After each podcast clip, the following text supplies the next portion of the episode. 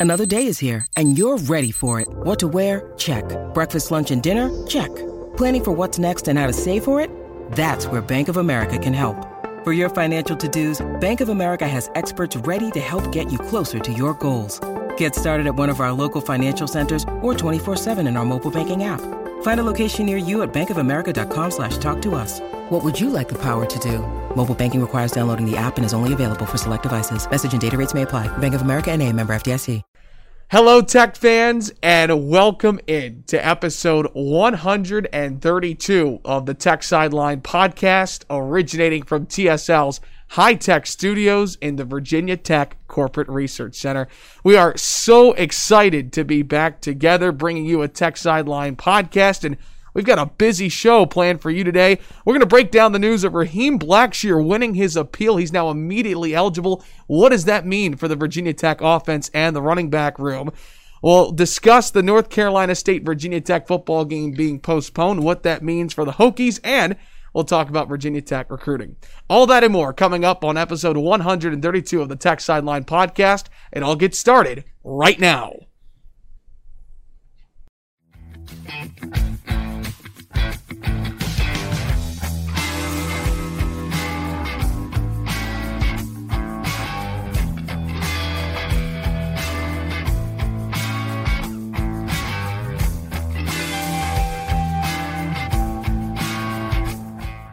And with that, we welcome you back into the Tech Sideline podcast.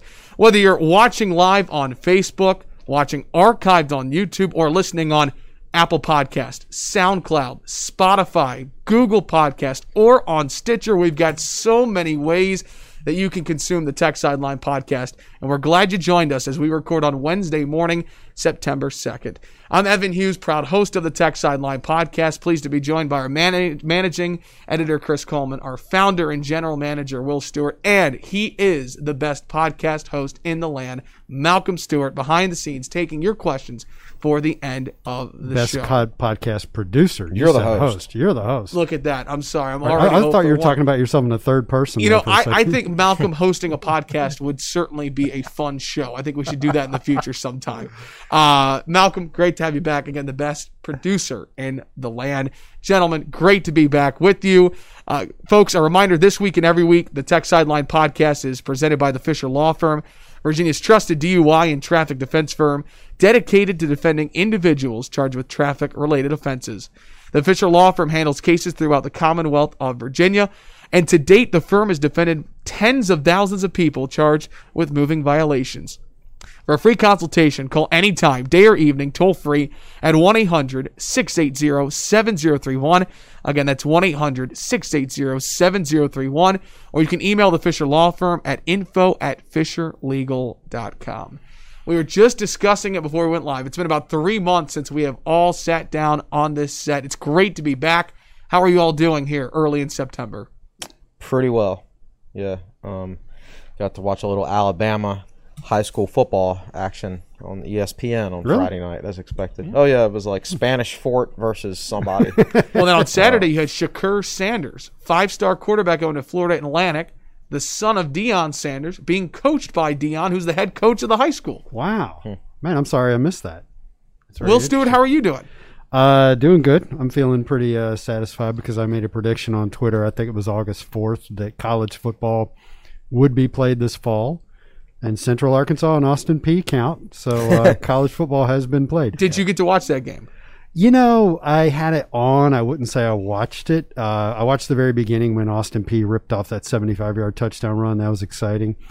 But the quarterback play was kind of difficult to watch. Um, I was again, I didn't watch it all that closely. I was a little baffled that uh, I think Central Arkansas in particular was running was passing as much as they were because I, I wasn't impressed with either quarterback's passing ability. So um, you know, it made it kind of hard to watch. I'll be, I don't, I don't want to be a Power Five snob, you know, uh, or, or even really a, a, an FBS snob, but uh, that made it kind of hard to sit there and watch the whole three hours. So I just kind of kept an eye on it. Turned out to be a really exciting game there at the You end. know, there was a couple of years ago that Austin Peay was here at Lane Stadium. yeah. I believe it was maybe 20. 2012. Yep. Yeah, that's right. And I Wow, believe has it been Austin? Austin Peay went up three nothing, and then Virginia Tech proceeded Yeah, to that- win fifty two to that three. was the, that was the game five days after that Monday night Georgia Tech game. Wow. So I applaud Austin Peay for you know just embracing the the let's go Peay. Um, you know, I mean, I mean, they they just own it. You know, they don't shy away from it. I remember sit, being at that game in 2012 and sitting over by the away section of Lane Stadium where the fans sit. And when they went up three nothing, it was like they were winning the Super Bowl. I mean, they were just thrilled. Uh, and so, uh, well, Virginia Tech is probably ranked, right? Oh yeah. Yeah, yeah, and That was back when we were a big enough name that we're, we get ranked just because we were just Virginia because they Tech. were Virginia Tech. And, that, And and, the- and as it turned out, that year we were not good at all. yeah, Demitri Knowles was the star of that season opener, right? With that, Yeah, that, the that- late that touchdown catch pass. against Georgia Tech. Yeah. Well, college football is back, and there's a lot of college football news regarding the Virginia Tech Hokies, who opened their season in September. Again, college football is back. We're glad to have you back with us here on the Tech Sideline Podcast, episode 132. Let's dive right into it. We've got a busy show today. We begin with the news of Hokies football within the last week. Yesterday, it was announced that Rutgers transfer running back Raheem Blackshear won his appeal with the NCAA and is now immediately eligible to play for the Hokies. Blackshear has over 1,700 career yards from scrimmage and 12 touchdowns, six of which are on the ground, six of which are receiving touchdowns. Chris, I'll start with you. How much of a difference does Raheem Blackshear make for the Virginia Tech backfield? Oh, it's it's a big difference, uh, and I wouldn't just say backfield. I'd say for the whole offense because he's a guy who's lined up as a receiver. Uh, he's lined up as a running back. Um, he's lined up as kind of like an H back even at times, and even as a wildcat quarterback. So, I, I think I'm not I'm not going to stop. I'm going to stop short of saying that the offense was going to be designed around Raheem Blackshear, but he was going to heavily influence the type of plays that Brad Cornelsen and the staff designed and put into the playbook this year. There's going to be some things in there that he's capable of executing uh, that other guys aren't. You can do certain things with him in there that you can't do with other guys. Uh, you're more likely to have two tailbacks in the game at once if he's on the team.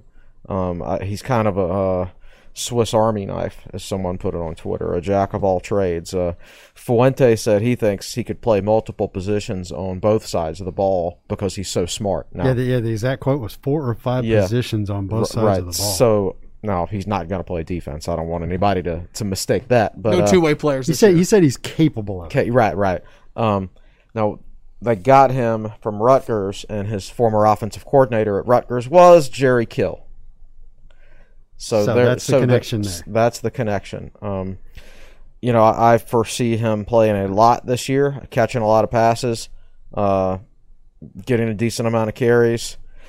Uh, NFL Draft Scout actually ranks him the number six tailback for the 2022 draft. Um, NFL teams like versatile tailbacks these days that can catch balls out of the backfield and everything like that. And he caught 29 passes in four games last year before redshirting. That's a Uh, lot. That's that's a lot. Well, the great thing about him is he's a guy that uh, when he's on the field, um, like one of the weapons coaches like to have at their disposal is being able to run many different things out of the same personnel groupings. They don't want to give away by putting sending one guy out and bringing another guy in. They don't want to tip what they're getting ready to do. And he's a guy that allow he he can line up so many different places. He just really opens up the playbook without having to change personnel, without having to take the time to run a guy off the field and on the field. You can just line up and go with the next play. I expect we'll see the pop pass come back to a certain extent. Yeah, Twitter's been all him. about that over the last couple of days. The pop pass and predicting when that happens with uh, Oh. Raheem Blackshear. Yeah, uh, I was watching a little bit of his uh, Rutgers highlights the other day, and and Brandon Patterson, I believe, put it in one of uh, his articles. It wasn't a pop pass per se because the quarterback did drop back and didn't fake towards the line of scrimmage.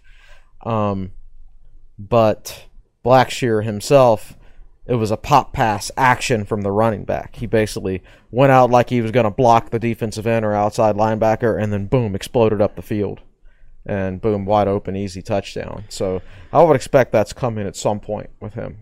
Yeah. Yes, that's good stuff. So the the drama surrounding the transfer was, you know, that it was initially denied, and that turned a lot of the attention towards how Virginia Tech does these things, and maybe the fault, you know, was with the way Virginia Tech was was doing transfer uh, waiver appeals, uh, not appeals, but transfer waivers, um, because a pattern, you know, a, a portion of the fan base felt that a pattern was starting to develop where transfers to other schools were being approved quickly. And I pointed this out on Twitter. There's the uh, Tua Tua's little younger brother. brother. He, Taulia. he- yeah, he so so pronounce the last name for me. Tagovailoa. Yeah, So he transfers in May and gets approved in August, and Blackshear transfers in January and is still waiting. So, so there was some criticism that surrounded how is Virginia Tech handling these things, and now Virginia Tech would never say this, but you know what what we were told about the original waiver is that uh, uh, apparently for some reason it it required Greg Schiano, the new coach at Rutgers, it, it required his sign off, which never happened um, and that's why the original transfer didn't go through. So that leads to people criticizing Schiano. You know, honestly, uh, Chris knows the timing on this stuff better than I do, but Schiano's a new coach. He's adding new staff, turning over old staff. It may have just slipped through the cracks. yeah. You know, whatever compliance personnel or or minor staff member who would have been in charge of that in the past, maybe they got fired in the staff changeover, and just the piece of paper never got put in front of him to sign. And, and I will remind nobody you, knew about it. I will remind you that the Big Ten has said we're not playing football. Uh, who maybe maybe that staff member So furloughed. maybe that person got laid off, Right. furloughed, or fired. You, you don't know. It could have completely Yeah. slipped through the cracks, or, or maybe Schiano's being a jerk. It's one of two things. You know?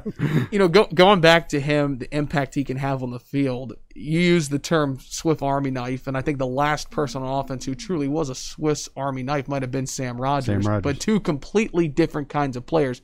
Question being, in Justin Fuente's offense, how important is it to have somebody who's multidimensional like Blackshear is? I, well, I think in anybody's offense, it certainly helps because of what Will said. Um, you don't know exactly, you know the personnel grouping, but you don't know whether he's going to line up as a tailback, as a slot, even on the outside, or as an H back, or, or something like that. Um, so, just besides his talent level, you, you know, I, I think that certainly makes life easier for for offensive coordinators when you have a player like that.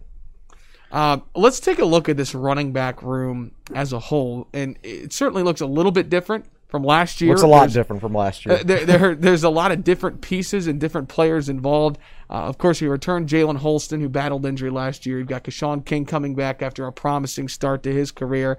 Blackshear, uh, and then Khalil Herbert. So, Will, when you look at this running back room, who do you expect to touch the ball a lot down the stretch in these games? I mean, could we see a rotation of guys in the backfield early in the year? Well, you know, uh, Justin Fuente emailed me the depth chart the other day. so, no, by the way, I'm just kidding, folks. Can't see the smile through the mask. Yeah. So, so, so, what are you guessing, Chris? Are you guessing Herbert and? Uh, I would say uh, Herbert and Blackshear? Blackshear, one A and one B. Uh, and Fuente said Blackshear had been spending fifty percent of his time with the running backs and fifty percent of the time with the wide receivers. So Yeah. I don't even necessarily s- say, "Oh, running back Raheem Blackshear." If this was fantasy football, you'd draft him and put him in that flex spot Yeah. where you could put any offensive player, right? So I, I think you know one of the things I'm looking for is just a um, a more rugged guy, a guy who can. I'm not saying Fuente's not a guy to, to give a guy a lot of carries, but uh, somebody they can just take the pounding. Like you know, we talked about uh, Deshawn McClease many times um, over the years, where he would start the season out strong, um, seem to get worn down pretty quickly, and then be strong again in the bowl game. You know, and and Khalil Herbert is uh, I don't have his height and weight right off the top of my head, but uh, he's he's number 21 on the roster. He's I like believe. five nine, two oh five, two ten. And this is the transfer yeah. from Kansas, who also has had a promising start to his career. He he's a he's a muscular looking dude, you Mm-hmm. know. So um, that, that's that's one of the things I'll be looking for is is do do they have guys that can carry more of the load and take more of the pounding because that's that's part of it. what it sounds like right now is your top three uh, are you know Herbert, Blackshear, and Holston. With Holston also being a big guy, you know, 5'11", 215, 20 pounds, and I don't think anybody knew exactly how he was going to factor in coming off his leg injury. And then, of course, you know, Blackshear is the smallest of those, but still 5'9", 195 thereabouts. It's not like Deshawn McClease, who always looked like he was playing at about 175 to 180, Yeah. right? I mean, these are these are thicker built guys, which I think is is is good. It did not take Adam Lechtenberg long to turn over his running back room. Yeah, so so the question is, you know, where does Keshawn King fit in all this? And and there was a heavy rumor that uh, King was going to opt out for this year, and and then the rumor went back in the other direction that he's not going to opt out. And of course, nothing public was ever said. Um, So now with Blackshear being available, that allows you to, and, and with the NCAA saying basically, you know, whatever you do this year doesn't affect your eligibility.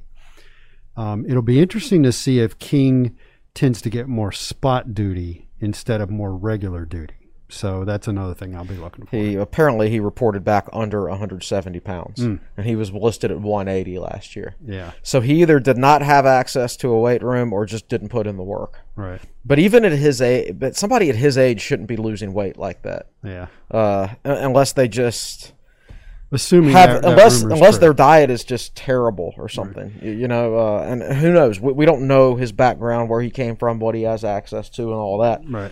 Uh, Fuente said a couple weeks ago that right now he'd probably be the kickoff returner if the season started tomorrow. That's true. He did say that. Right. Yep. So, but honestly, I, if he's under 170 pounds, I wouldn't play him as a running back. The guy's going to get killed. Yeah. Uh, I mean, so I would have him return kicks. So he shows up to practice for the special teams portion of practice and then goes to the weight room. That, that Well, that's and- what I'd be having Sean King do this year. And- yeah, you're like. Nor- normally, I'd be like, "Oh, redshirt him," but you know, you don't need to redshirt guys Right. this year. yeah. I'm glad we had the word redshirt brought up within the first 20 Oh, minutes my- of the podcast. Ding, ding, The ding, ding, ding, ding. So That, that, well, I'll just throw this out here. Think about next season. All right, se- so Tech signed like 15 or Oh, I'm getting. Oh, 15 or 16 guys last year. They're going to sign 20, guy- 25 guys this year or thereabouts. That means next year Virginia Tech will have 40 true freshmen on the roster. Technically true freshmen. when, yeah. when you said bring up the roster on today's podcast, I have written in all caps a red shirt at Chris in my notes here. So believe me, uh, it will be brought up later. We could set the school record for red shirts next year. Uh, let's transition to the other news that's happened in the last week or so, and, and that's that Virginia Tech's opener against North Carolina State has been postponed uh, after a rise in COVID cases in the North Carolina State program. So that's now rescheduled from September 12th to September 26th. And all of a sudden, Virginia Tech and Virginia open their 2020 seasons against each other, playing for the Commonwealth Cup. Will, What's your initial reaction when you hear about the two rivals opening their seasons against each other? Well, there's two things you got to unpack here. You got to unpack the fact the fact that the NC State game was so quickly moved, and and we can talk about that. But yeah, let's talk about UVA. Um, I, I got to figure this is advantage Tech because Virginia Tech is bringing back an experienced quarterback, uh, a lot of experienced players. I'm not an expert on UVA's roster. I know they're going to be breaking in a new quarterback for them. So I just I, I like that aspect of it. Uh, I think that favors Virginia Tech, um, and and that's my that's my quick and dirty take on it. Uh, that that uh, you, Chris, that that was going to be UVA's UVA's first game was going to be Tech no matter what. yeah, because their uh, opener against VMI was canceled. so if Virginia Tech was going to play NC State, and and sometimes if you so let's say you have a conference game that's your second game of the year and you're opening with Austin Peay or an FCS team or something like that, you can go vanilla and not show a lot and still win the game. Virginia Tech was going to have to show a lot playing against NC State. They weren't going to hold anything back. So UVA would have had film to study, and that would have been an advantage for them. And that's an advantage that's gone, you know. And and now uh, it, it it has the potential to be an ugly game. Sometimes first games uh, between two Power Five teams can be ugly. I, I don't know if you recall this or not, Evan, but uh, when, when the ACC was first expanded, uh, ESPN and ABC fell in love with playing Florida, uh, Florida State and Miami on Labor Day night, and they did that for a few years, 2004, 2005, around in there. And it, it they, the games were ugly because it was the first game of the year for the. I remember, you know, 13-10 and games like that. and They were everybody- also two really poorly coached teams at that time too. this is true, Yeah. and that, that may have played a hand in it, you know. But I remember people scratching their head, going, "Man, this, this isn't fun to watch." All those athletes and they were just ugly, awful football games. so there was a lot of passion in the game, but not a lot of uh, well well executed. So you football. mentioned the word ugly, and uh, but ta you said you know two Power Five teams playing each other for the first time this season. It could happen. But Chris, not only going at it, you know, two Power Five schools for the first time all season, opening their seasons, but no spring game. No, you're right. Mm. Fall No spring practice, has been completely different. So Yeah. just how sloppy of a game could it be between Uh. the Cavs and the Hokies? I mean, it has the potential to be sloppy. Um, I think Will hit the nail on the head when he talked about prep and, and film. UVA is not going to have any film at all on Virginia Tech's defense, and this is why I was going to pick Virginia Tech to beat Penn State. Um, so you know the personnel for the most part, but exactly what type of defense are you going to run? What are you going to be asking your players to do? What are Justin Hamilton's tendencies on? What are his blitz tendencies on third down? You know, so you you're, you're pulling up his old Clinch Valley UVA Wise film. Are you looking at VMI tape from his days there? Are you looking at the Buffalo Bills with Tierlink? Are you looking at Minnesota film with Tracy Claeys and Washington State? What, what is he going to do with Alan Tisdale? What is he going to do with Amare Barno? Right, right, You know, uh, nobody right. can answer this. All, all of that stuff. Um, or is gonna is Tech got to play a lot of man coverage? Are they going to do more zone? What kind of zones?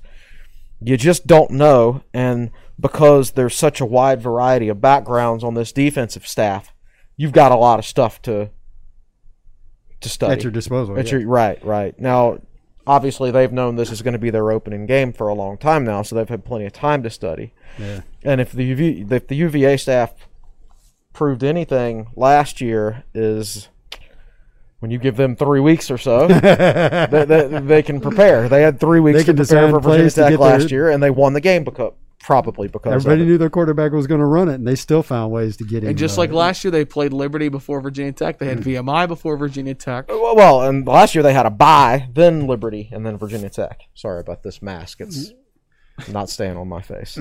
Um, so I, I think, but you know, the, the the big difference there is, of course, when they were preparing for Virginia Tech in those three weeks last year, is they had film to study.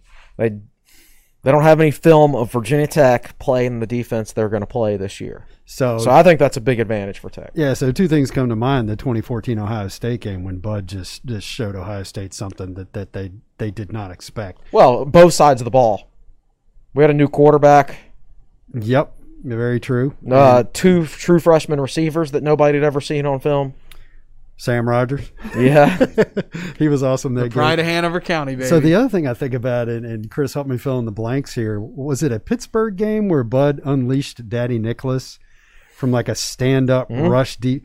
I want to say that was, uh, oh gosh, 2013. something like that, Yeah. you know, and, and, and he had he had three sacks, I think. Yeah, And the, the ironic thing about that is Dadi Nicolas's tackling in space wasn't his strength, Mm-hmm. you know, but that's exactly what Bud had him doing. He completely disrupted Pitt's offense. So um, w- when I mention Alan Tisdale and Amare Barno and and you know whoever else, you know who know, who knows what Justin Hamilton's going to do. So that's going to be a lot of fun to watch. Now on the the other side of it, I, I I think UVA's had five guys opt out, right? Yes, there is one position group in particular which I think has been hit hard. But Bronco hasn't said who any of the players are. right. So how can So for all I know, I'm thinking about UNC. They've had some defensive backs. right, out. right. Um, so for all all we know, there are five important important players or five nobodies. right. So Virginia Tech could be like, oh man, we really like this linebacker. Here's here's we, we, we kind of want to change tweak this in our game plan to avoid him, and then you roll out there and he's not even on the field, right? the field. So So it works both Mendenhall's pulling a Fuente, basically, being very very secretive. That's how football coaches are these days. So there's still so much unknown in this. Like we don't even know. My gosh, let's say the Hendon Hooker tests positive tomorrow. Guess what? He's not playing in that game if he tests positive tomorrow, most likely. You know, because he won't be able to practice for the next two weeks if he tests positive tomorrow. Even if he's back and tests negative the day before the game, I don't know. Is he would he well, wouldn't have, yeah. he wouldn't have practiced for the previous two weeks, so you can't start him, Right. right? So there's there's just uh, so much unknown as far as that goes. Well, we're We all sitting. We're all sitting here assuming Hendon Hooker's going to start. We don't know that for or- a fact. correct, right? Um, we we don't know that for a fact. I don't know. It's just so much unknown going into the season. Well, let, let's transition into this because, uh, li- like you said, you were kind of bringing up a positive, right? That UVA is not going to have a bunch of film on Virginia Tech when they were supposed to That open they their season otherwise against would NC had, State. yeah. But uh, the downside to that is that Virginia Tech is going to have to play 10 consecutive football games with no bye week. So, how concerning is that or not concerning is it, Will, that you have no bye week and you got to play 10 in a row? Well, that's going to take its toll. You know, these are these are players that did not get to condition properly through the spring. Um, they have been here longer than usual in the fall, but it is going to take its toll. Um, Virginia, Tech is not a team. Their depth is getting better, particularly at certain positions and position groups. But you see it every year. Guys start dropping like flies, you know, and and so that's going to take its toll. And and who knows what, you know. You look at that Clemson game at the end of the year. Clemson is a team that is deep. Yeah. Um, who knows what that's going to turn into at the very end of the year? So it is my that's my answer. It's going to take its toll. All right, so the last time Virginia Tech played 10 football games in a row. When was it? Trivia Now- question of the podcast. Now you said you put it, Chris. You said I'm you pretty put sure it that was in- 1995, Uh, right? that was going to be my guess, 1995. you both are correct. and for me, that was a guess. I didn't do any research. According to That's- webmaster Damien Sal, who made the information, this was a Cincinnati game, September 16th, that ran through the UVA game, November 18th, 1995. So 25 years. and, and well, Man. and honestly, I think if they played 11 games without a bye week, the the opener against Cincinnati was on a Thursday, so then we didn't play two days no, later. on- 1995 Boston College. was Boston, excuse me, Boston College opened on a Thursday night, so two days later we were off on that weekend. So right. So yeah, so but technically that's still week one. So I think we played 11 games in a row. Really that, the that whole year with no bye. Yeah. So there was a there was a time period there when uh, college football was still an 11 game season where they built in two bye weeks Correct. into everybody's schedule, and then they jumped to a 12 game season and they dropped it back to one bye week. Um, so so when you asked the question, I thought, well, you got to go. You know, there, there was early mid 2000s. There were a lot of bye weeks all Yeah. across college football, so that was out. So I went back to 1995 immediately. And Te- Tech actually played UVA on like November 17th that year. yes, Yeah. I don't remember what the last game of the year was. Oh, that was it. Oh yeah, it's the. We just didn't play them on Thanksgiving weekend. Right. Yeah. Well, when Virginia Tech plays Virginia this year, they're going to have to bring a lot of grit. That's something we try and bring to the Tech Sideline podcast. We've got two grit hats out in front. Uh, Tech Sideline has a new sponsor in grit, including here on the podcast. Will's going to throw on a hat. Will, oh, my head is too. tell our listeners hat. who can't see and our viewers who are watching about our new sponsor. All right, so the coaches have been wearing uh, grit gear. They've got uh, hats, shirts, and things like that. And so uh, some some enterprising Hokies decided to make their own uh, uh, grit gear. So they've got hats, t-shirts, and they have face coverings. And so they have signed up to be a sponsor on the website for the next uh, you know month or two. Um, so if you want to look at and buy, that matches your shirt perfectly. It kind of does, actually. Yeah. Um, so if you if you want to check out the grit gear, just go to the Tech Sideline website and go to the homepage. And whether you're on mobile or desktop, what I'm about to say is true.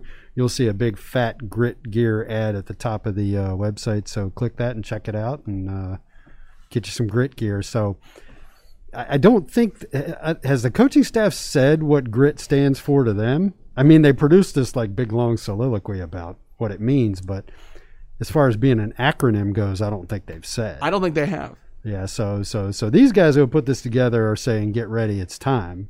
Yeah. Um, we took suggestions one day on the podcast, I think, and got some pretty clever ones. But I mean, it's really cool for the listeners that can't see it. I mean, it just big letters, grit, and it's a uh, excellent mesh hat. And uh, again, you can go to techsideline.com get more information about it. But we're is that glad- style called a trucker hat? Is that what they call I it? believe I believe Yes, that's a trucker hat, the one that I had on, and yours I believe is different. But they're both still at any rate. yeah, so they terrific got the maroon hat and the orange hat. They're very cool. So check them out. Again, go to the Tech Sideline homepage and you'll see the ad there. grit gear. And uh, speaking of bringing grit to the Commonwealth Cup, it was announced yesterday that uh, a lot of people are going to see the uh, grit from both sides, uh, as the game is either going to be at 3:30 or 7:30 on ABC Televised nationally. nationally. Yes. So, uh, pretty big, uh, you know, for for this rivalry. You think about a couple of years from about 2012 to 2016. Commonwealth Cup wasn't really nationally televised. Yes, it was on E ESPN two or ESPNU, but think about the last couple of years. I mean, two years ago in Blacksburg, you had Adam Amin on the call and Rod Gilmore and the and the fumble and overtime, and then of course last year that was uh, a Friday game. it was correct. It's a good point. And then last year, of course, it was uh, noon on ABC. So uh, the last three years, this rivalry is getting national attention. How important is that for this rivalry just to get that recognition across the country? So uh, ESPN slash ABC said that they were going to let the um, uh, the ACC games of the the prior weekend happen, Um, I'm not really familiar with the schedule. I think Miami plays. Um, maybe Louisville. Uh, uh, I think some of the competition there is Miami and Louisville playing each other. the Yes, same about what, what time slot it's going to be. Yeah, correct. So I think they're kind of waiting to see what happens with uh, with Miami in particular. If the Canes go out and lose, maybe they'll stick Tech and UVA at the 7:30 time slot. Um, And that's easy to do because I mean, you're going to have a camera crew at both games. It's just a matter of which one is at night and which one's at three thirty. yeah, yeah, So um, it's an opportunity for Virginia Tech to make a statement. Um, you know, in Broncos' first year, uh, I don't remember the score, Chris, but Virginia Tech 52 just to- flattened UVA. Yeah. And you know, if you want to become relevant again, uh, th- this is an opportunity on national television with a big win to kind of because Virginia Tech's a fringe top twenty-five team, particularly if you subtract the the Pac-12 and the Big Ten. Um, I think I think the uh, AP rankings came out and Tech was ranked 27th, and if you take out the Big Ten and, and Pac-12, that moves Tech up to 18th. So with with the schools that you know are playing now, this is an opportunity for Virginia Tech, Virginia Tech to get watched and make a statement. Yeah, let's let's talk about that for a moment. The Pac-12, Big Ten now playing football this fall. How much will that affect Virginia Tech in a positive way, having national exposure? Uh, right. It just it opens up more time slots, right? Instead of that night game, you know, instead of Michigan versus Penn State, that that Saturday night, I don't know what that Or would have been Ohio it, or- State versus anybody. versus or- Wisconsin or whatever. Well, now it's Virginia and Virginia Tech. Somebody's got to fill the void, right? So I think it's good from that from that standpoint, from an exposure standpoint. Yeah, it's, a, it's an opportunity for all of the ACC really, and and uh, you know, given that, that it's now a ten game conference schedule instead of just eight, there are a lot more uh, marquee matchups. Which uh, which to me is it should be a ten game schedule anyway. You know, we we, we could slice and dice that, but um, there's that whole discussion about how COVID and the coronavirus are che- clearly changing things for this year, but some things are, you know, it's going to get people to thinking. And a perfect example of this is Virginia Tech's move in, uh, their, their campus move in. They staggered it and gave everybody times, and they've never done that before. Uh, when my son moved into South Carolina, they gave him a day and a time slot to move in, and it makes things so much smoother. And now that Virginia Tech has experienced that, I'm betting they're going to stick with it. Yeah. So you're going to see things happen this year that will actually last in some form beyond just this year. And you got to wonder if a, if a larger conference schedule is one of those things. Yeah, something that has lasted from years prior, continuing to 2020. We're glad to have Jonathan Fisher and the Fisher Law Firm back with us as a proud partner of Tech Sideline and a sponsor of the podcast. We're going to step aside for a break, episode 132 of the Tech Sideline podcast. But when we come back, the Athletic's Ari Wasserman did a story on schools that should be, in his estimation, recruiting better. Virginia Tech was on that list. We're going to talk about the upcoming recruiting class for Virginia Tech, the job the Hokies have done for the 2020 and 2021 recruiting class. You're not going to want to miss this conversation. You're watching and listening to the Tech Sideline podcast brought to you by the Fisher Law Firm. If you have received a DUI or other traffic related offense, the road ahead can seem uncertain. Here at Fisher Law Firm, we have a team that is with you every step of the way. We have the experience that comes along with having defended more than 30,000 criminal and traffic cases statewide and the expertise to get the job done. Call anytime, day or evening, for your free consultation or a complimentary copy of my book. Don't forget to ask us about our free appeal guarantee. To learn how we can help solve your problem, check us out at FisherLegal.com. This is Jonathan Fisher, class of 98. Let's go, Hokies. Welcome back into episode 132 of the Tech Sideline podcast. We are so glad you're with us, whether you're watching or listening, recording on Wednesday morning, September 2nd. Evan Hughes, Chris Coleman, Will Stewart, Malcolm Stewart back with you. And, you know, we transitioned to an article that was actually written on August 31st, just a couple of days ago. I want to spend some time talking about it. Chris has prepared some excellent numbers for us. Uh, the Athletic's Ari Wasserman did an article that featured uh, the top five, the five college football programs that should be recruiting better. Now, some of this was opinion based. He went in and gave different reasons as why these schools were on the list. But one through five, Florida State was number one on his list, Penn State second, Virginia Tech was third.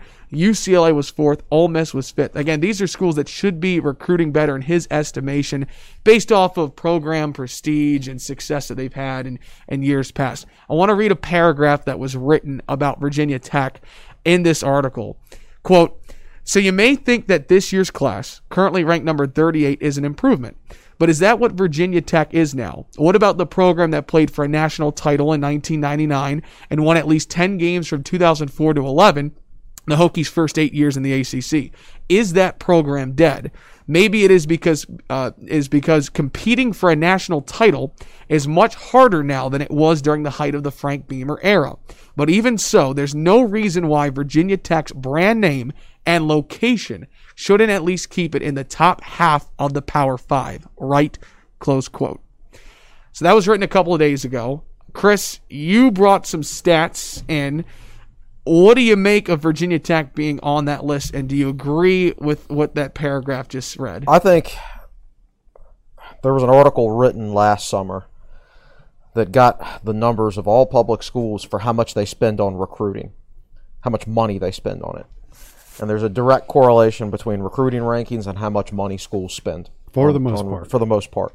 Like, for example, Georgia was number one, and their 2018 class was first, and their 2019 class was second. All right, so but here's your top 10 spenders in, in terms of recruiting. Georgia, Alabama, Texas, Clemson, Texas A&M, Florida State, Michigan, Penn State, LSU, Oklahoma. Those those teams from a recruiting standpoint are getting what they pay for. Uh, you know, Washington State, Kansas State, Arizona State, Texas Tech, Maryland, they're at the bottom of the list in terms in money spent on recruiting. They're also getting what they pay for. Generally speaking, schools on this list they're getting what they pay for. Now, Virginia Tech is is an example. Virginia Tech is 40th on this list in terms of spending. in terms of spending on recruiting, and it does not include private schools because private schools don't report. It also doesn't include Wisconsin because Wisconsin spends so little on football recruiting that they don't even make the list, which is incredible to me. Yeah. But Virginia Tech is 40th, ahead of only Purdue, NC State, Arizona, Maryland, Texas Tech, Arizona State, Washington State, Kansas State, and Mississippi State. And sp- with the 40th most spending, Virginia Tech signed the 24th cl- best class in 2018, the 26th best class in 2019. 2020 class wasn't as good, but it was a smaller class, and you know we've beat that horse to death. This year so far, Virginia Tech is 38th, I believe, which is about what they spend. People wondered why Virginia Tech did not get a new coach recruiting boost with Justin Fuente. I think they did. We just didn't know it. Um, I mean, look. I mean, let's see. So Virginia Tech. Here's some other numbers for you. Uh, recruiting spending for all sports. Virginia Tech spends almost 1.6 million on recruiting. 35.4 percent of that goes towards recruiting, which is one of the lowest numbers for football. for for football. Yes, one of the for- lowest percentages. one of the lowest percentages in the country. Read But- that stat again, real quick. Okay. Virginia Tech spends 35.4% of all recruiting spending on football On football. recruiting. Right. North Carolina, meanwhile, spends 52.2% of their recruiting money on football. That equates to them spending about a little over 400,000 more per year on football recruiting than Virginia Tech, and this was before Matt Brown got there. Before he really got everybody hired and got rolling. Right. So uh, let, let, let me just go through some of the schools that spend more money on football recruiting than, than Virginia Tech. Now, from a total dollar From a standpoint, total dollar we're back to talking about total, Total- dollar. yeah. I'm just going to name some some random schools that will probably surprise you. Georgia Tech, West Virginia, Colorado, Cal, Oregon State, one of the worst athletic departments in the country. Missouri, Indiana, uh, Big Ten money. Right. Virginia. Vir- Virginia spends oh, looks like about 150,000 more per year in football recruiting than Virginia Tech. Illinois spends more. Uh Kentucky spends more. Rutgers spends almost 300,000 more per year than Virginia Tech, and that was before Greg Schiano was hired. Uh, with his many, many demands for support staff and all that. Utah, Iowa State, Minnesota, Kansas, they all spend twice as much money on football recruiting as Virginia Tech. You get what you put into it. You know, if when I if I go to Lowe's and I buy their cheapest dishwasher, you know, and that and it breaks, that's my fault. okay, that's not the people who made the dishwasher. It's cheap for a reason, right? Um so yeah, I, I I completely disagree with that with that quote. I mean, all these numbers indicate that you get what you put in to recruiting, in Virginia Tech when Virginia Tech again, I'll, I'll point this out all over again. Uh, at Virginia Tech's peak, they were third in the country in coaching staff salaries. Yeah, back in the year 2000. That they had brand new facilities, better facilities than everybody else in the Merryman Center. Uh, they had the best strength and conditioning coach in the country. They could afford elite assistants like Jim Cavanaugh. Um, State of Virginia talent was better, in my opinion, back Right. then than, than it is now. Um, when he brings up location, I'm sorry, location is not an advantage for Virginia Tech. Blacksburg's a nice town, um, but it's it's not it's not a convenient town. Um, you know the other fan base. Well, NC State really wants to fire their coach, and uh, you know NC State is 42nd in recruiting spending, and they've signed the 26th and 29th best ca- classes. All right, that they are out kicking their coverage as well. yeah. Um, some underachievers on here are probably Utah spends a ton of money, one only 33rd and 42nd in recruiting class. Iowa State spends a ton of money. They're 16th, but only 55th and 46th in recruiting recruiting class rankings. Now you can argue that those two schools, you know, they're way out in the middle of nowhere, so they have to spend a lot more to even be able to have a chance to compete. Although Wisconsin doesn't even make this list. Wisconsin only spends three hundred fifty thousand dollars a year on football recruiting. That's twenty eight point six percent of their recruiting overall recruiting budget, which is dead last on this list. Wisconsin knows who they are, man. They sign like the fortieth, fortieth or fiftieth best class every year. They redshirt their guys, and they just got get guys that fit their culture. It, it, and I think it's more realistic for Virginia Tech to find success in that model than it is In trying to outspend everybody. and, uh, right, and all of a sudden coming up with an extra two million dollars a year to spend on football recruiting, especially in a year where we might be facing fifty million dollars in revenue losses. Right, so yeah, I would disagree that Virginia Tech completely disagree that Virginia Tech isn't recruiting up to its potential. I mean, I mean these numbers to me they're they're just factual. Um, you've seen North Carolina up their recruiting game, and and I mean. Virginia Tech has just fallen behind in their support for the football program. I mean, Frank Beamer is a Hall of Famer and a great coach, but he also had access to more resources than everybody else had at the time at the time. when we were at our peak. And the schools that could generate more revenue eventually woke up and started out spending Tech. So, um, to to add some context to that, you ask yourself, how did this happen? How did we get here? And this is my opinion. Your mileage may vary. Um, as we've documented many times, Nick Saban changed the model when he went to Alabama, mm-hmm. which was 2008, 2009. 2007, I believe.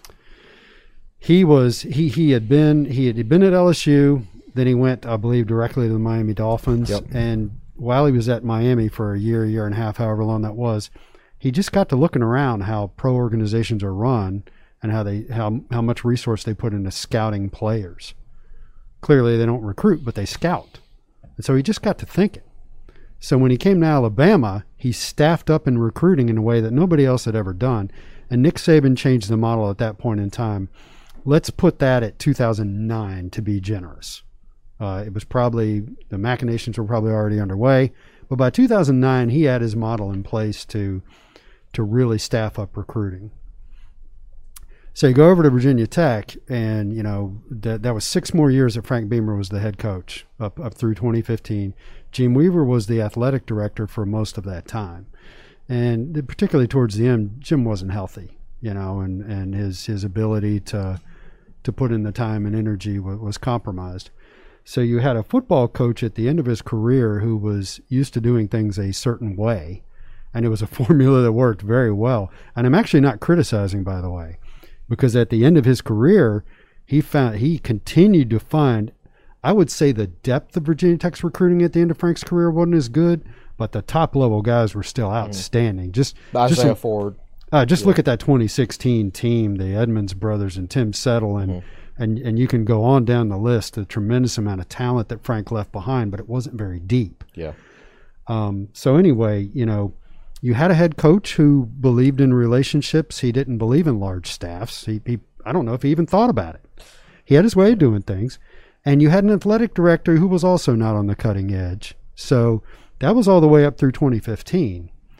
And when Whit Babcock came on board in 2014, one of the things I used to fuss about all the time was Jim Weaver used to run the athletic department tremendously in the black at times, I'm not exaggerating, $8 million in one year in the black. And he would. he would choke off certain programs even though he had the money. And the classic example is Bonnie Henrickson wanted to raise well, she was making two two hundred fifty thousand a year, and Kansas offered her five hundred thousand a year. So you sit there on the surface and you say, "That's just another two hundred fifty thousand, Jim. You're making eight million. What's the big deal?" But that was the way he operated. Um, so when Whit got here, Whit started putting more resources into the Olympic sports in both facilities and coaching staffs, and that I believe is where his focus was. And it is my opinion that things were allowed to slip, both in terms of facilities, which we've talked about, but in terms of support staff. You know, the the curtain got peeled away a little bit when John Yetzi went on the Sons of Saturday podcast, and um, I didn't listen to it. Chris did. He basically told stories like, "We've got five recruiting assistants. UVA has ten all you got to do is go to Clemson's website and Alabama's uh, site and look up the number of analysts they have. Alabama's got former head coaches Yeah. and like support staff roles. So, so not only did Nick Saban put the model in place, but Virginia Tech did not react to it through 2015, and then didn't react to it, in my opinion, when Justin Fuente arrived and was working in concert with Whit Babcock. Now, Virginia Tech is making moves, they're making changes, they're adding more staff. A full decade after Nick Saban first did it at Alabama, and others had already started doing it. And and when Greg, we, we mentioned Greg Schiano, when Greg Schiano got hired this go around by Rutgers, um, he came rolling in and said he he gave them a huge amount of money that he wanted for support staff and all that. Over seven million for assistance and all I'll that. bet Rutgers wasn't really doing that. And and at first they kind of looked at it and said, sorry, no. Um, but anyway, my point is that that once Saban started doing it, other schools started doing it, and Virginia Tech for a full decade pretty much didn't catch up. So that's, in my opinion, why you have the big spending discrepancy. Right. And so I want to give a few more numbers here. So as I said, Virginia Tech spends 35.4% of their entire recruiting budget on football. Check out these percentages for the other schools, some other schools. Alabama, 70.7%. Oh gosh, Georgia, 65.8%. Clemson, 63.8%. Florida State, 61.8%. Texas, 56.9%. A&M, 56.3%. You know, Oregon, 53%. North Carolina, 52.2%. Auburn, 51.9%. Penn State, 50.5%. So you get the point here. These schools have more money, and then they're spending a higher percentage of that money on football than, than Virginia Tech. You can do the math here and figure out why Virginia Tech's not as successful as they So- used so- to be. You can't expect in this day and age, when sports are about money, to you can't expect the team that's not spending the money to be competitive with the teams that are. I mean, so in my consistently, you can- consistently, you can do it here and there. Here and there, So, yes. like, where, where's Minnesota on that list? Because I think PJ Oh, Fleck is recruiting fairly well. Oh no, he's doing worse than his numbers. He, he- Really? oh yeah. I mean, he's just a place where they got a ton of money. Yeah. I mean, look, they're they're 15th in spending, and their recruiting class rankings 38th and 45th. Well, there you go. Very PJ. PJ Fleck, because ESPN wrote, wrote a couple cool articles about him, in my opinion, is just he would not do that at Virginia Tech, where he had half as much money to spend. You know, Well, he did win 11 games last year. He did right? win 11. Uh, did he win 11? I, guess I thought they went ten and two. whatever. Anyway, Well, they I won mean, he's a he's a good football coach, but like I, he would not come in here and magically start signing top ten classes for Virginia Tech. Like he's I not think doing- some he's people not doing it expect. in Minnesota. Correct, and they're spending twice as much money. Yeah. Um, yeah. So, yeah, to me, man, it's just you you you, s- you got to spend more money if, if you, you So- if you so- want that type of success. So Put- join the Hokie Club. Put your pitchforks away, everybody. Right. You know, they, they, this, they, they know about this. And, you know, I, I, I just detailed how I felt like Virginia Tech fell behind. It didn't pay proper attention to it. But I think those days are over. I mean, I mean, I think Justin Fuente knows this, and I think when he threatened to go to Baylor, that was his way of saying, "Hey, Rattle in the cage. please listen to me. I've been telling you this." Yeah. His shot across the bow. Right. Um, so we'll see. Now here, here's the thing: like uh, Virginia Tech has hired three new staff members in the last two or three weeks. You know, Corey Corey Fuller, Jerron Gavea Winslow, and Alex White. Alex White. that's a big deal considering Virginia Tech is about to lose millions and millions and millions of dollars. I'm sure there's a hiring freeze throughout the entire athletic department unless it's considered a key key position. That So- tells me that donors have donated, and that's what it's earmarked. For. Right. Correct. That's my guess. Right, right. Uh, that's what it's earmarked for. Uh, like uh, Cincinnati, for example, just they dropped men's soccer in the spring, but then they just basically got huge donations from a couple of donors, and now they have a higher paid assistant coaching staff than Virginia Tech and a bunch of other Power Five schools, by the way. Cincinnati. So uh, Yeah, the I don't know. Look, look. I don't like it. I don't like that you have to spend this much money to be successful in college football these days. But apparently, you have to, unless you're Wisconsin.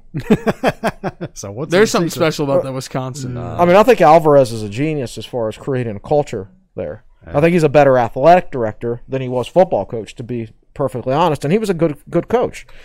Um, but I, so you you got you got a couple choices if if you're Virginia Tech. Uh, you you could try to go all in on the Clemson model, which y- y- you're gonna have to really raise some more money to do that.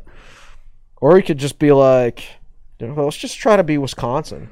Now, I don't I don't think our fan base on the whole is as knowledgeable about Wisconsin. Like I don't think our our fan base obviously this year we have the 38th ranked class so far this year, and our fans don't consider that good enough. But you know what? The average player rating is about the same as it was last Right, year. right, right. Quickly Um, on this note, let's transition to talking Yeah, about we the got- we got- recruiting yeah. class from 2020 and 2021. How have those classes been shaped at this point? Considering the fact again that at this point you've got 40 players coming in over the next two years at this moment right now.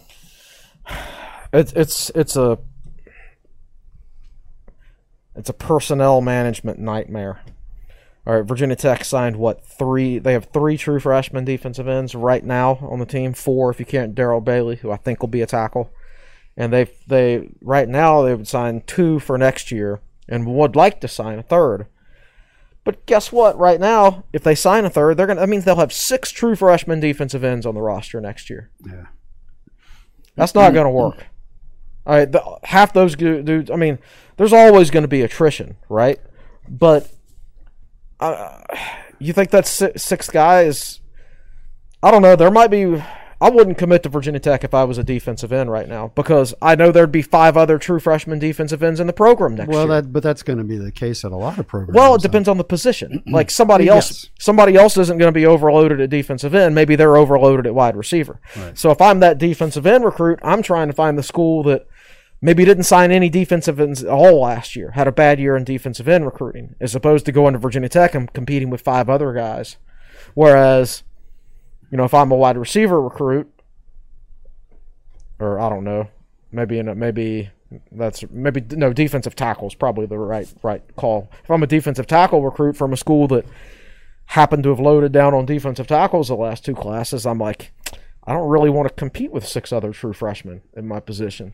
Maybe I should go to Virginia Tech instead, where they haven't signed a lot of defensive tackles. So I think you're going to see some fallout over the next few months when it comes to things like that, because I think I think coaches when the NCAA made the announcement that players you could get, you get a pass on you, eligibility. get a pass on eligibility. I think the preseason had already started, and coaches are in full football coaching mode at that point.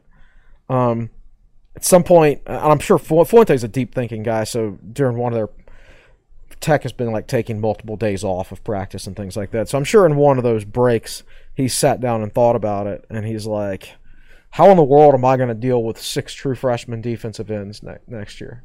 How am I? You can't make that's just not going to work. Look, there's going to be attrition there. Um, So uh, I I heard a quote about the NCAA's decision that that, that really crystallized it for me. I was probably listening to Sirius XM, and whoever was talking said, "It's that that looks great on the surface from the NCAA, but what they've done is they pushed all the problems and everything down onto the schools and the players. Um, this is going to affect opportunities." For the freshman class that just enrolled and the freshman class that's going to enroll next year because even i- i- the, uh, to my knowledge, the NCAA hasn't said, "Oh yeah, you can now have more than 85 scholarships." They've said you can keep more players, but you can't necessarily have more scholarships. And even if they said you could have more scholarships, there are many athletic departments in the country that couldn't afford this, particularly in the wake of COVID 19. So it is a it, it moving forward six months from now, a year from now. This is going to be a nightmare for athletic departments to deal with, and it is going to result in a lot of players who otherwise would have had the opportunity to play college football being told, you know, ushered out of the program. Let's put it that way. With that, otherwise wouldn't have been. All right, last thing on recruiting. Uh, looking at the 2021 class again, 25 signees. Just quickly, overall reflections on how that class is shaping right now in terms of talent. Uh, Well, I mean, with everything I know now, it seems about normal. Uh, one of the differences in, in these two classes, Evan, is that there's just there's almost a complete lack of four star recruits, um, and that that could trigger a discussion that goes on 15 minutes. We don't need to get into it. Uh, Virginia Tech has historically they've been able to sign multiple four star recruits each year. Out of these 40 players you're talking about, I think there's only one four star, um, and Is that Alec Bryant? uh, it could Well, could and, be, well, uh, and here's the thing. I think he's the third best of the defensive ends we signed. Well, you know, so, So- and and you can you can argue that certainly ratings this year are you know what do Yeah. they mean because Sure. they haven't had camps and evaluations and things like that. So Uh, oh worth- gosh, you were going to ask about that, weren't you? No, no, I'm sorry. I was not. just going to mention the fact. That, go, go Uh, ahead. oh, well, but okay. So let's say, okay, Virginia Tech got that commitment from Alabama running back. Yeah, I was about to bring week, up right? Kenji Uh, Christian. Okay, well, Alabama's playing high school football this year. Virginia and North Carolina are not playing high school football this year. So that tight end Virginia Tech just got a commitment from from North Carolina, Jared Gibble? or, or any in-state guy that has a commitment from this year. How do you rank those guys when they play no senior season? So is Virginia Tech's commit from Alabama going to jump up in the rankings simply? And is Because he he's going to actually playing football. because he's actually playing football? yeah, Like the rankings this year are just going to be completely all can you, over can you the place imagine the because of that. discussions at Rivals and twenty four seven about how do we mm. deal with this? Yeah, Yeah. Yeah. Yeah, it's it's awful. Uh, folks, we're getting ready to get to the Facebook Live questions. If you have a question for Will and Chris, be sure to drop it. Malcolm will get to it. Uh, last thing to discuss before we get to the questions, however, is, is just about the athletes at Virginia Tech. And, uh, of course, COVID 19 has been such a prevalent topic for quite some time now. Virginia Tech on Monday updated its dashboard.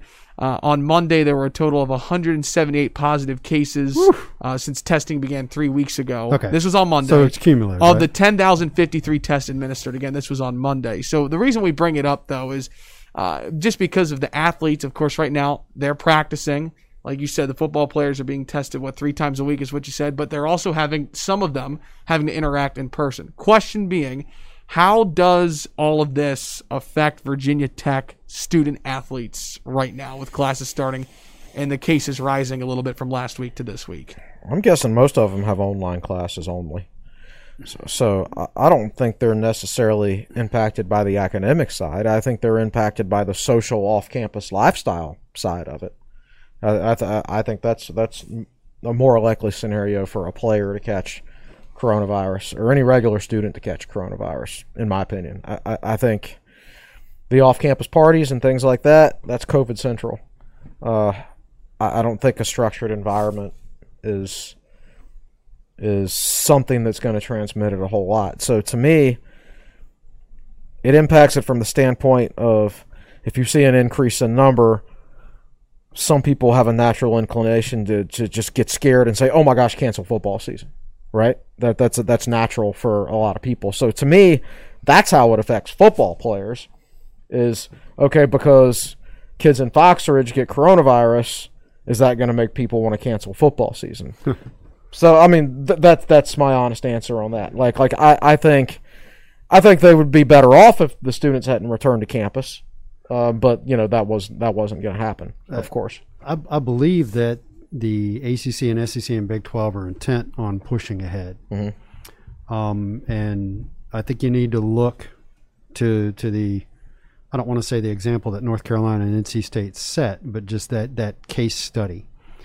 Um, North Carolina has sent their on-campus freshmen home. I mean, this happened a week or two ago. Last I heard, they were down to about a thousand to fifteen hundred kids left on campus, but they didn't stop practicing football, and they still plan on playing football. So I, th- I think the two things are separate. Yeah. I, I think if you want to talk about canceling football season, you're only going to pay attention to the cases and the hospitalizations and such that are occurring among the actual football players. I don't think the student uh, population at large is, is an issue when you're talking about athletics. That's my take on watching what is unfolded.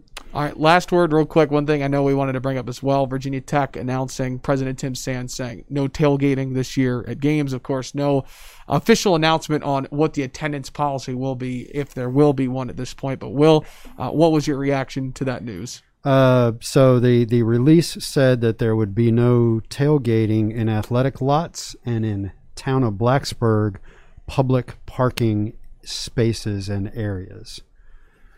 So uh, number one, I think it was premature because uh, Virginia, Te- if Virginia Tech's only going to have a thousand fans attend, and, and that's actually going to be family, it's not even going to be fans. If there are only a thousand people who are allowed to be in Lane Stadium on game day, then this announcement is fine. But if I am told that there is a quote unquote task force in front of the governor, whatever that means, trying to get him to approve larger gatherings for you know basically attacking UVA football. Maybe well JMU is not really going to play uh, much if Right. at all. Um, why not wait and find the outcome of that before you make this announcement? So it could be a little premature. And the other thing is, um, so for instance, I, I tailgate out on Edgewood Lane in a in a big lot behind a house. Uh, this is an outside non-public parking area. What if uh, eight or ten cars roll up in this lot and tailgate on game day? Um, what does that mean? Are the cops going to go by and, and, and try to bust you? Uh, not to mention that since you can't be outside, that's going to push everybody inside, which is more dangerous. So Right. I don't want to sound like I'm being critical. I, I get it. I, I, I, if you want, if you want me to plant my flag in the ground, I think it's premature and an overreaction. But I get that they. I guess what I would say is, listen, man, control your space on campus, and let the town of Blacksburg do their own thing. I'm not real fond of the university and the town of Blacksburg working together to bust students who are off campus. Others may have a different opinion, but that's just my take. Yeah, uh, my first thought on it was, hey, I'm happy. There's two ways to look at it. From an economic standpoint, I'm happy for the local businesses because this is going to get some people in Sharkey's and Champs and places like that to watch the football game, and those bi- local businesses can use the money, right? Now, if I, I, guess the reason they decided on this was to try to make sure the the virus doesn't get spread, but what they've done is driven people from an outdoor environment into an indoor environment. Like you think those those kids who tailgate on Center Street before before football games, you think they're just going to say, "Oh gosh, I guess we just can't party before the game." Guess what? They're going to party indoors. Their beer party pong's going from outside to inside. However, the maximum amount of people is 15, and they're really cracking down. hard allowed in an indoor space. Correct. So that's um, the- be quiet because if you get called because you're being if, if the if the call, cops get called on you because you're being too noisy, Right. Then they're going to come in and start counting people. Right. Uh, pretty sure we live in America. I'm pretty sure they can't just roll up to an apartment, knock on the door, and start counting people without a reason for being there. Yeah, I, I, you would have to know the laws and everything, but yeah, I don't know. I, I think I think the whole pushing people to an we'll see how it works. Yeah. Um, it's one of those things like you know there are laws and then there are then there are enforced laws, Yeah. right? Um, so I don't know. Like on paper, it doesn't make sense to me because it means more people will be indoors drinking instead of outdoors drinking, and to me, it just seems like the indoor thing is more dangerous. We'll just have to wait wait and see how it all works out. we- we've covered nearly 10 topics in an hour. Just so much So to get through Virginia in? Tech Yeah. athletics. We're just over an hour in. And without further ado, it's time to get to you, the the heart of the of the show, the ones who make uh, the Tech Sideline podcast what it is, the viewers. Thanks so much for watching on Facebook Live. I'll turn it over to the best producer in the land. He is Malcolm Stewart. Malcolm, what's going on, my friend? How's it going? Uh, we'll start with Tristan Raish. I hope I pronounced that right. Considering Foo's comments about the quarterbacks, essentially, I'd be lying if I said the quarantine didn't affect timing of the passing game, etc. Is the subpar QB play from that FCS game possibly foreshadow an overall decline in the passing game efficiency in college football this year? That that's a good point. And for Virginia Tech, from us specifically, it's not just the quarterbacks missing time with their receivers. It's the fact that Virginia Tech is going to have two key receivers this year that were not in the program last year: Changa Hodge and Evan Ferris.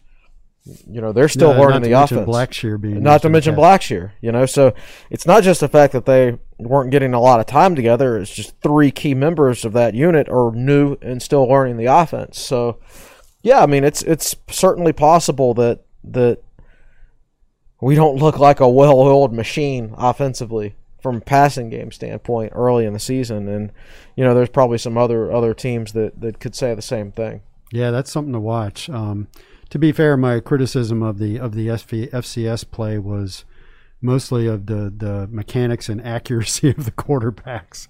You know, I thought they moved around in the pocket really well, and then they'd uncork something flat footed that it's like, dude, set your feet, and you know, it wasn't it wasn't a timing and a pattern thing. It was more just the mechanics of the QBs. Right. Good question though. All right, what you got next, Malcolm? I've got some stuff off of Twitter we can do, but go ahead and what's on Facebook? Uh, we'll do one from Johnny Callahan. Is the 2021 recruiting class a disappointment based on the lofty expectations that were placed on it? No, what's? I mean, I just went over those numbers. I think I don't think I can address that any different. I mean, we're 40th in spending, and we have the 38th best class, and generally these days you get what you pay for.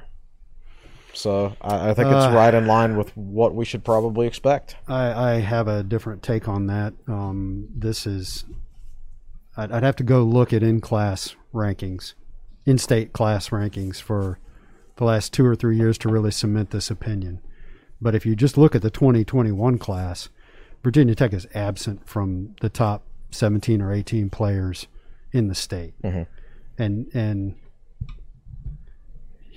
you know, we, we've been we've been told at various points in the past, oh yeah, yeah, tough year in state, but man, look at 2020. 2020 is going to be good in state. Eh, Well, yeah, tough year, but 2021 is going to be good in state, and I'm still waiting for that to come true. And I'm not sure that's budget related. Um, there are, and, and don't give me that. Yeah, Virginia Tech doesn't want any of the top 15 players in the state. That's not true. There are players in this state they want, and and they're not getting. And man, I forgot the question. What was the question? Uh, is the is the 38th ranked class disappointing? So it was an aggregate question. Yes. Um, yeah. And and I started getting down. And instead of taking a macro look, I was taking a micro Right, look, right. and I was getting ready to talk about specific Right. specific recruits. So Yeah, I mean, if you take the micro look, you know, it depends on which part you're looking at. In-state recruiting, as far as your top level recruits, yes, disappointing.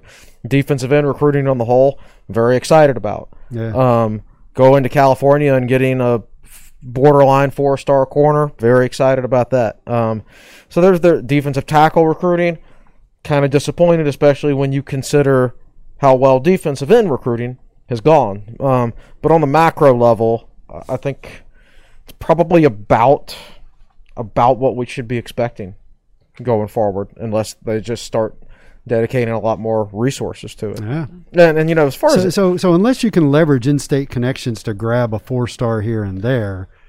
Um, you're, you're not just- likely to go out of state and grab four. you and know, I, I, just. I just spent the weekend in the seven five seven, and I just don't think Virginia Tech is very big across the state anymore. not anymore. No. I, I just didn't see that many Virginia Tech license plate or people wearing Virginia Tech gear. I just don't. I mean, the seven five seven is way over there. I mean, Virginia Tech, the people around Blacksburg have more in common with people from Eastern Tennessee than they do like your average seven five seven Joe. yeah. It's just a completely different part of the state. So that, I, I that changed for a while. it, it did, it did. Um, but I, I just think, I don't know, just being out there. Um, the it- vibe it- is different. y- y- y- yeah, it's just different than it used to be. Yeah. Good question. Uh, Ivan Morozov might sound familiar. Russian hook. Wow, he didn't answer my email the other day. I sent you an email. I haven't answered. Well, we shouldn't answer his question then.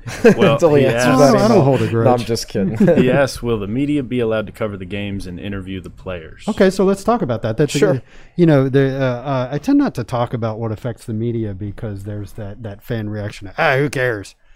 Um, no, it is uh, it is different. It's going to be weird. Um, so the, the the photographers, Ivan's one of our photographers. John Fleming is another. They're starting to email me and go, "Hey, what's the plan for this year?" And I'm like, "Are you kidding me?" yeah, we don't Virginia have one. Virginia Tech hadn't told us yet. We don't have one. The game is now 10 days away, and we have not been told.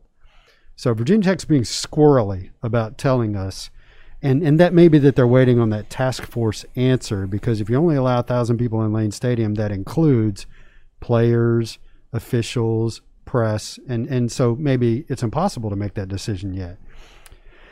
But we have been told um, through a tech spokesman, uh, you know, most likely post game interviews are going to be a Zoom type situation. So, um, wow. And so I've had I've had a couple people email me and and say, "Hey, is there any way you can get me in the in the stadium this year?" And I'm like, "Dude, I don't think I'm going to be in the stadium I'm this year." pretty sure I can't get myself in the stadium this year. So Just the it, it would not surprise me if you wound up. Gosh, I don't I, I don't want to commit and say the press box might be completely empty, and everybody might be watching the game on television at home and then connecting to a Zoom call to ask the coaches and players what happened. Mm-hmm. But I could see a situation where there are very few actual reporters in the press box. And oh, sorry. Um, the post game interviews will be via Zoom or some other method. And the only photographers on the field will be Virginia Tech athletics photographers, and that what are called pool photos will be distributed. So Interesting. it's it's it's going to make covering football very weird. Well, uh, put yourself in the position of a newspaper. Oh gosh, let's say you're the Norfolk Virginian-Pilot, Norm Woods, your beat writer, right? You send him to Blacksburg for every Monday and Tuesday interview and every football game. And is the Norfolk Virginian-Pilot going to figure out during the course of all this that Norm Wood is writing just as good of articles with Zoom interviews as he is driving to Blacksburg every week? Uh, is he going to write just as good a game recap after the, when the post game is on Zoom as it is if he was there in person? I used to write darn good recaps just watching the game Just on the you, television. c- you can see the game better on TV. Yeah. you, you're, you know you've got replays, you've got announcers explaining things to you, and you know there's been many a times where I've gotten home after a game and I've got on our message boards and I've been like, "Hey guys, what happened on this play?" I was in the stadium, so I couldn't see it. You guys had a better view, right? yeah, yeah. So, and that's actually a long term problem. Are people going to go back to football stadiums after they get used to watching them on their 70 inch high def TV? So, so to close out the discussion, the cynical part of me thinks that there are certain athletic departments, maybe a lot of them, and maybe Virginia Tech's one of them, that that kind of like what's happening here, where they don't have to deal with external media. They can just take their own pictures, take their own video, and and put out their own media for people to consume. Um, that's that's got a a cynical, almost conspiracy theory aspect to it, but you know, there, there there isn't a large organization in the country that wouldn't enjoy completely controlling the message themselves. Absolutely. Yeah. All right, Malcolm, how many more? What do you think? Uh, I can do one more here, Okay. and then we do the Twitter question. Sounds good. Okay. Uh, Ryan Haynes. The staff seems to be putting an emphasis on bringing in talent through the transfer portal. Should we be considering transfer portal additions when evaluating recruiting rankings? Absolutely. And we do. Will and I just had this Long conversation discussion yesterday, yesterday. in the office about how we want to possibly change our recruiting coverage in the future. Um, maybe recruiting and the transfer portal all under, all fall under a player personnel talent acquisition department. Uh, because like okay virginia tech fans got really really mad when virginia tech missed out on let's say ricky slade right a borderline five star running back from northern virginia who went to, Went to penn, Penn state, State. was a bust and now plays at old dominion but our recruiting rankings would have looked better if if they signed him instead tech went out and got two proven fbs power five running backs in Blackshear and Herbert, and they're going to get a combined three years of good production out of those two guys. One of them might make the NFL too. But it doesn't help Virginia Tech's recruiting ranking any. The narrative is still that oh Virginia Tech can't recruit. Yeah. But Penn State, who got nothing out of their four-star running back, Has a higher ha- recruiting has a higher recruiting reputation than Virginia Tech does, who will get a lot of production from two transfers. yeah. So, and I don't even think the recruiting sites have figured out how to combine all that incorporate all yeah, that so, and so a couple things I can add there is speaking specifically to the recruiting sites. Um, you can already see 24 7 uh, when you if you go look at their transfer portal page they rank players by position in the transfer portal and it's it's a dual ranking. It's take the case of Ricky Slade. Ricky Slade is ranked as a three star transfer, but they show you his original five star recruiting ranking. So that's interesting. Um, so at twenty four seven, it's got to be having these discussions, and they may be close to melding those two things And, together. and Khalil Herbert was ranked the number one transfer running back in the country, and Blackshear was number six. Imagine if Virginia Tech recruited the number one running back in the country out of high school. How freaking out would you be? Well, they got the number one running back from the transfer portal. Right, and here's the thing: the transfer portal guy is proven. Yeah. Khalil Herbert is a proven player. Raheem Blackshear is a proven player. Ricky Slade might have been ranked high. He might have run over a bunch of tiny Northern Virginia teams, but he was not proven on the college level. And, And- guess what? Now he is. So the other thing I would add is that, that we we tend to at times get a little critical about Virginia Tech's recruiting, but I, I and, and I completely admit I stole this thought from Chris Coleman. Chris Chris has pointed out that Virginia Tech does really well with the transfer portal because you're dealing with guys who have gone somewhere and maybe been distracted by the bright lights and gone to a certain situation that wasn't good for them, and they don't care about that stuff anymore. These are grown men. Justus Reed is 24 years old. he's a grown man. He he's likely to peek inside the weight room and go, "Yep, I know what happens there. Looks good to me. Let's go." Uh, what about football? And Justin Fuente and his staff, I think, can talk to guys like that at this point in their careers, maybe better than they can deal with high school and all the all the crap that comes with high school recruiting. Yeah. So that's you got to give this staff credit. They're pretty good at the transfer portal thing. I think that's a a good way to maybe close it. Thinking about the the future, and unless you have a Twitter question. So let me see if I can uh, dig up a question on Twitter. I think I did see one that was is is fairly simple to answer. Um, so Andrew Fontana wants to know who will step up in place of Caleb Farley in the secondary. Yeah. Um. So I, I guess that'll be a competition between Armani Chapman and I would guess Devin Taylor, the transfer. Although he's not going to be fully cleared to practice, I believe, until next week. Um. So actually, the season getting pushed back by a week would, I guess, give him a better opportunity to win that job. But uh, you know, I would think one of those two guys. Uh, because Taylor's getting here so late, uh, you would- have to give Chapman the edge early in the season.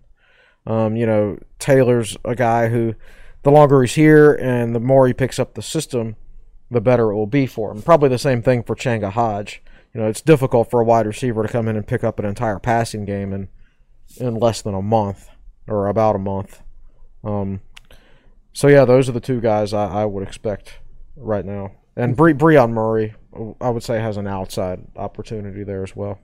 So a couple quick answers. Ron John says, "I've cut the Facebook cord. Good for you." Is there any other option for viewing? Uh, not live, but we do we do archive the video. Not live, but let me do say, since the last time I've done a podcast, we now have options to listen on Spotify, Google Podcasts, Stitcher, as well as Apple Podcasts Podcast. and SoundCloud. So Now, as far as viewing the, the video, we archive that to YouTube. YouTube, yep. Generally, generally within a couple hours. So go to uh, YouTube slash Tech Sideline and, and you can you can catch it. Uh, let's see. And there was another one I wanted to answer. Um, how big was it was it for this season and for future transfer candidates to get Blackshear eligible? Um, So one of the comments that was made, and, and I and I I was starting to worry about this comment was Virginia Tech starting to get, to get a reputation for not being able to get transfers eligible. The Brock Hoffman situation, eh, Burmeister doesn't really count, but when you are being negatively recruited against, it doesn't matter what the details are. Yeah, You're you're an opposing coach. perception's greater than reality. You could say, oh, they couldn't get Burmeister eligible, they couldn't get Hoffman eligible, they couldn't get Blackshear eligible. Why would you transfer there? Come to come to my school instead. Well, now there's that. This flies counter to that narrative. So that's we just talked about how Virginia Tech does a pretty good job mining the transfer portal. So that's big. Clearly, it's big for this year. We talked about that, but it's also big for your reputation when you're out there trying to get players from the portal. I don't have anything to add to that. Yeah. Yeah. All right. Well, we are almost 90 minutes Wow. in to the podcast. What That's a great, great, man. It's been back. fun. Yeah, I- I- 17 days until the uh, the season kicks off. I'm hating the masks. I think it, uh, I hate the way they look, but I think it'll sound okay. Uh, on the you know. I, I wore one when I went to San Diego, so probably seven to straight hours between flights and sitting in airports and all that. And it didn't bother me at all. You don't, you don't feel like you even have it on. But when you're talking, it's a lot different when you wear one this long and you're talking the entire time. yeah, I will say that. Yeah. Um, It's starting to starting to get a little sweaty under here. so you know, we we after all this started, we kind of let the uh, the podcast lapse, and uh, that was just me being bullheaded. Uh, we we spent a lot of time and effort getting all of the sound right, building the set, getting the video right, doing all these things that we do, and I just I just I just don't want to do it another way. We we did a Zoom podcast with uh, with Nick Brown, and Nick did fine hosting it. I just thought it sounded like crap. There was no video available afterwards. You know, this is the way I like to do it. So if we got to wear a mask to do it, that's fine with me. We'll do it. Well, a great show. Thanks to everybody for chiming in with the questions at the end, and uh, we look forward to the next one. Any closing thoughts before we sign off? Just thanks to think so. Jonathan Fisher and the Grit Gear guys for uh, sponsoring the podcast. There you have it. Episode 132 of the Tech Sideline podcast in the books. That'll do it for us. For the best producer in the land, Malcolm Stewart, our managing editor, Chris Coleman, our founder and general manager, Will Stewart. I'm proud podcast host, Evan Hughes, saying so long. Thanks so much for watching and listening. This is the Tech Sideline podcast brought to you by the Fisher Law Firm. Have a great week, Hokies.